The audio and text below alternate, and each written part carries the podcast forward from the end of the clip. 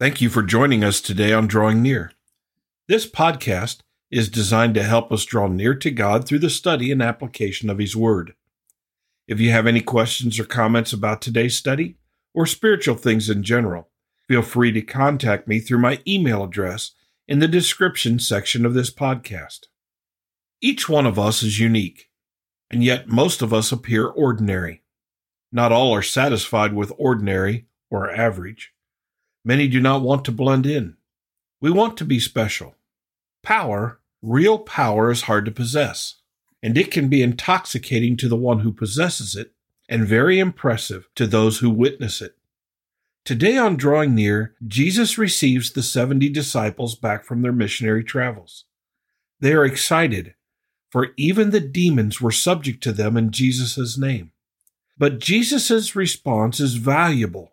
We all need to hear it. So please take your Bible and open it to Luke chapter 10 as we study a joyous return. And as we get ready for today's study, let's pray together. Our Father in heaven, we give thanks to you for the joy that we have in Jesus Christ. We thank you for the faith that you have placed within our hearts or enabled to be birthed within us. And Father, we thank you for your Holy Spirit and the way he works in us in joining us with your word working to bring things to our understanding, to bring about conviction in our heart, the way He corrects us and guides us into spiritual understanding and maturity. Now, Father, open our eyes to the truth of your word and give us wisdom.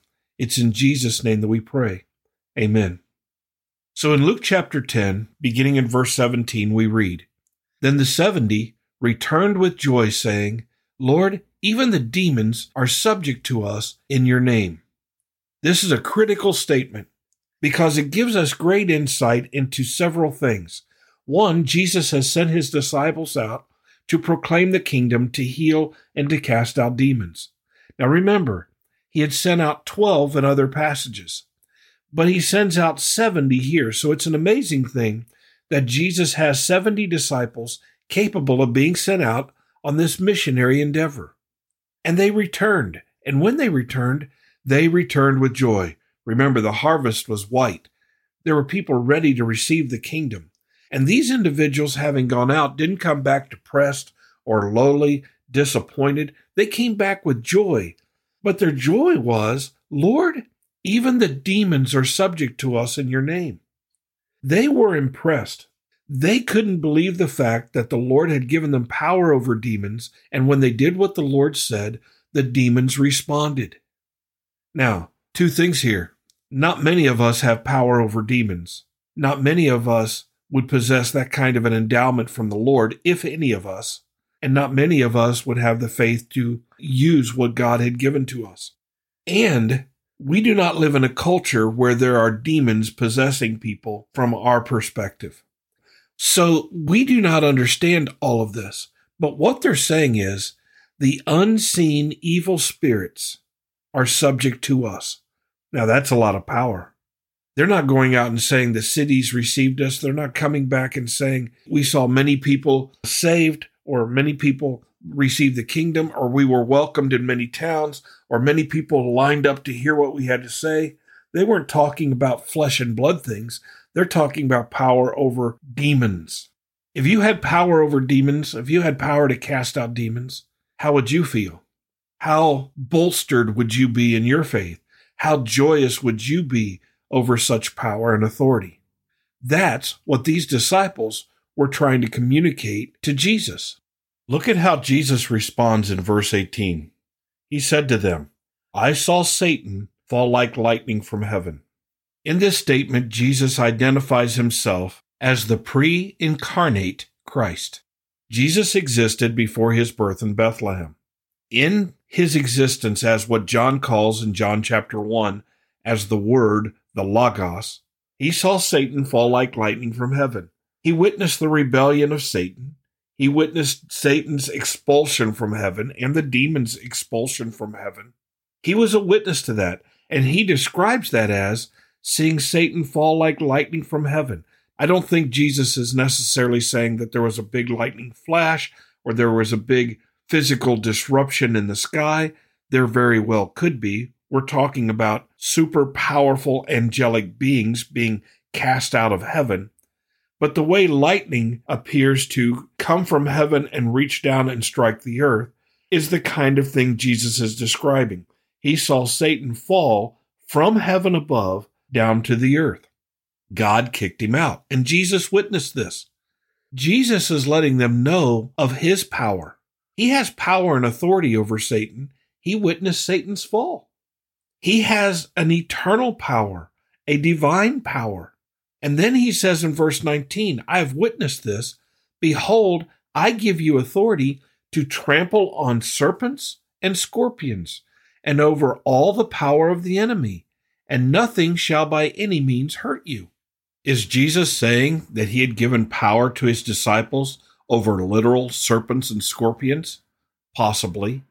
Or was he referring to the demons as having power to torment, to torture, the way a serpent or a scorpion might, to cause fear and pain? What is he talking about here? We're not sure. And he finishes, I give you authority to trample on serpents and scorpions and over all the power of the enemy. The enemy is Satan. Paul tells us in Ephesians chapter 6 we don't wrestle against flesh and blood. We don't wrestle against other human beings. Our real struggle is with spiritual forces of evil, demonic powers that desire to destroy and, and to afflict liars, thieves, and murderers working with Satan, seeking to undo all that God desires to do in his redemptive plan and purpose. And so they receive power to trample on serpents and scorpions, maybe literally, maybe figuratively referring to demons, and over all the power of the enemy. Jesus, who has power, has given that power to these 70 disciples.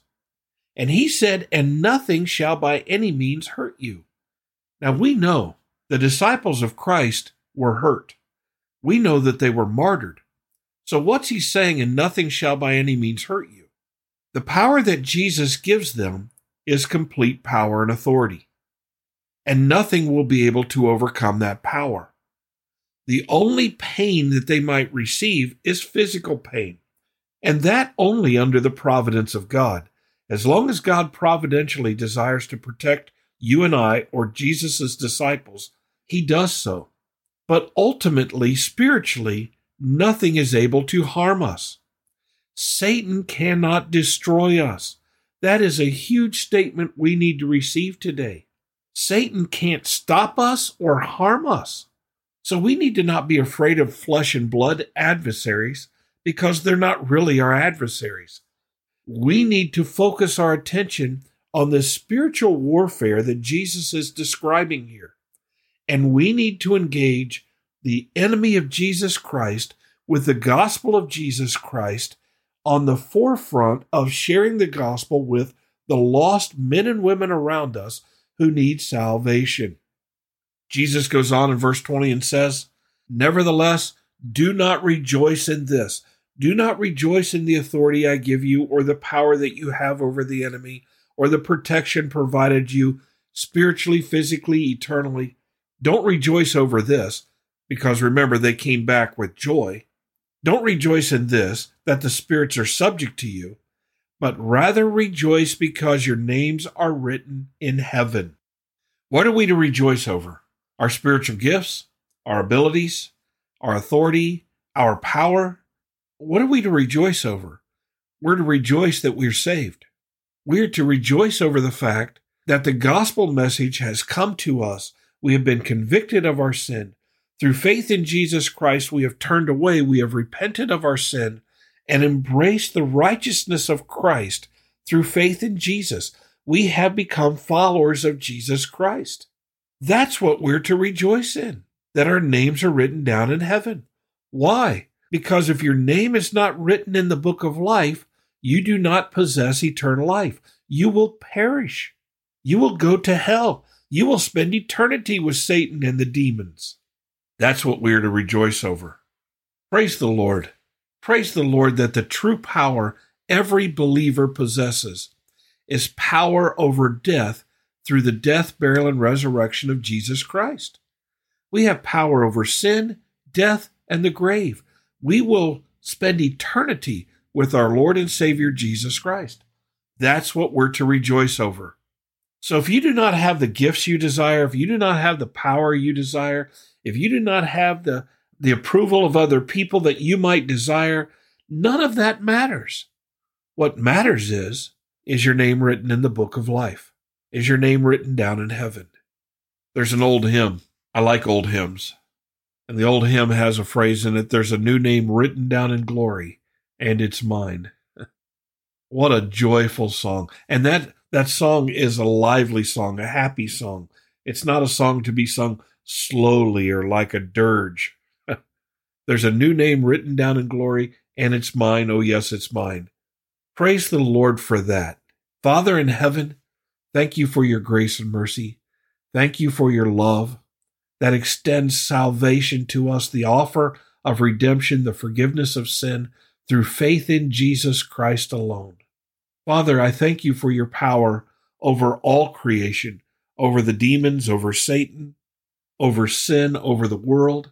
But Father, I thank you for our names, my name, written down in heaven. For that is simply by your grace and no power of mine. It is simply by your mercy. Thank you for this. And Father, may we engage the enemy in sharing the gospel of Jesus Christ with those around us so that they might be saved, so that they might serve, so that they may rejoice as well. We ask this in Jesus' name. Amen. Thank you for studying with us today. You can subscribe to these podcasts on Apple Podcasts, Google Podcasts, Spotify, TuneIn, or the Facebook page Drawing Near. Drawing Near is a ministry of FBC Tipp City, provided with the hope that we will draw near to God and He will draw near to us.